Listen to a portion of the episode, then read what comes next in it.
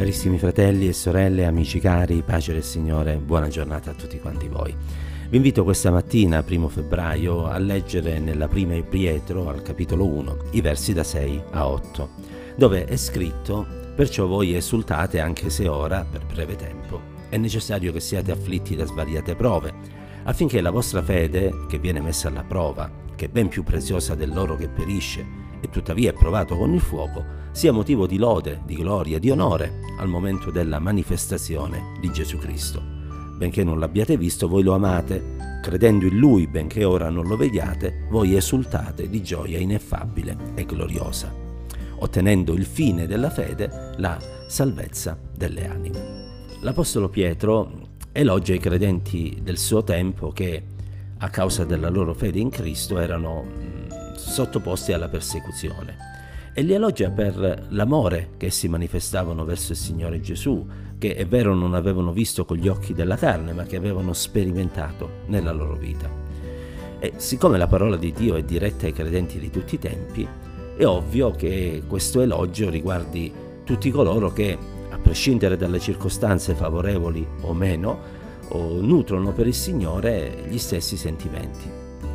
Ora, da un punto di vista umano sappiamo bene che è assurdo amare una persona che non abbiamo mai visto e che per di più appartiene al passato, di cui eh, sappiamo soltanto quello che è scritto in un libro che da alcuni è definito un semplice racconto storico.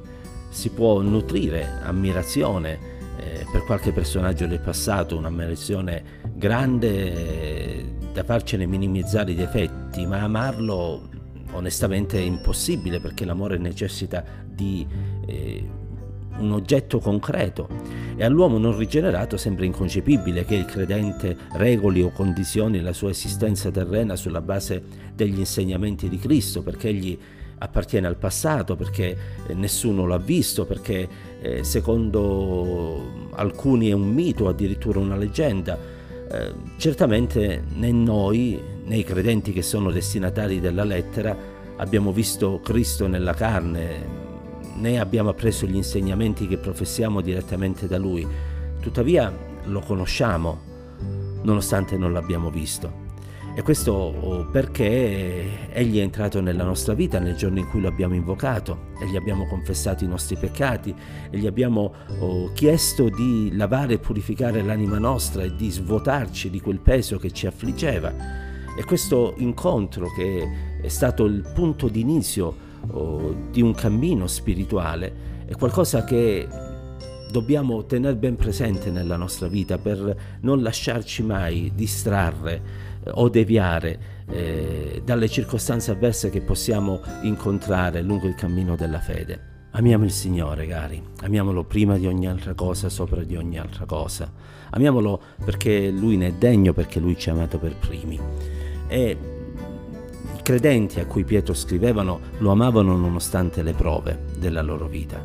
Lo amavano perché vedevano con saggezza spirituale che al di là delle prove la cosa più importante era poter salvare l'anima loro dalla condanna eterna che Dio giusto giudice infliggerà a quanti avranno amato le tenebre più della luce e avranno rigettato quindi l'offerta di salvezza che in Cristo viene presentata ad ogni uomo e ad ogni donna. E nelle prove, cari, ricordiamoci che Dio ha uno scopo. Se Egli permette la prova, Lui ha uno scopo. E questo scopo è glorioso ed è quello di rendere la nostra fede pura, netta, da ogni contaminazione di carne. Sapete bene che infatti l'oro, considerato probabilmente il metallo più nobile, in natura non si trova mai allo stato puro. E questo perché vi sono tante scorie che lo rendono oh, non eccellente. E allora affinché queste scorie possano essere eliminate bisogna farlo passare per il fuoco e il fuoco separa le impurità dal loro puro stesso. La nostra fede è così. È vero, il Signore ci ha salvati perché ci siamo fondati sulla promessa del perdono dei peccati eh, fattaci in Cristo Gesù. Ma questa fede eh, non è mai perfetta, non è mai pura, non è mai nobile. Ha bisogno sempre che venga lavorata, proprio come loro.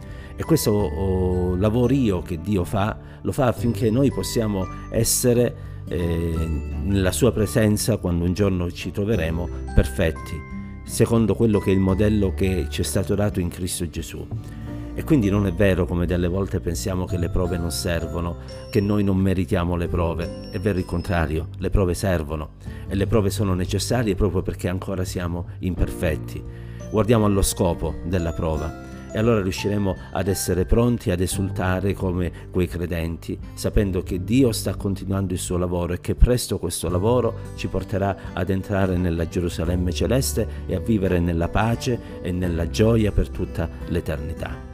I destinatari dell'epistola furono dunque elogiati da parte di Pietro e io spero che ognuno di noi, quando un giorno si troverà nella presenza di Dio, perché avrà varcato la soglia dell'eternità, possa sentire un elogio da parte del Signore, quello stesso elogio che viene presentato nella parabola dei talenti. Va bene, servo buono e fedele, entra nella gioia del tuo Signore. Che Dio ci aiuti, fratelli e sorelle, ci accompagni durante questo nuovo giorno e che la sua pace, la sua grazia, la sua presenza, la sua benedizione sia con tutti quanti noi. Dio ci benedica.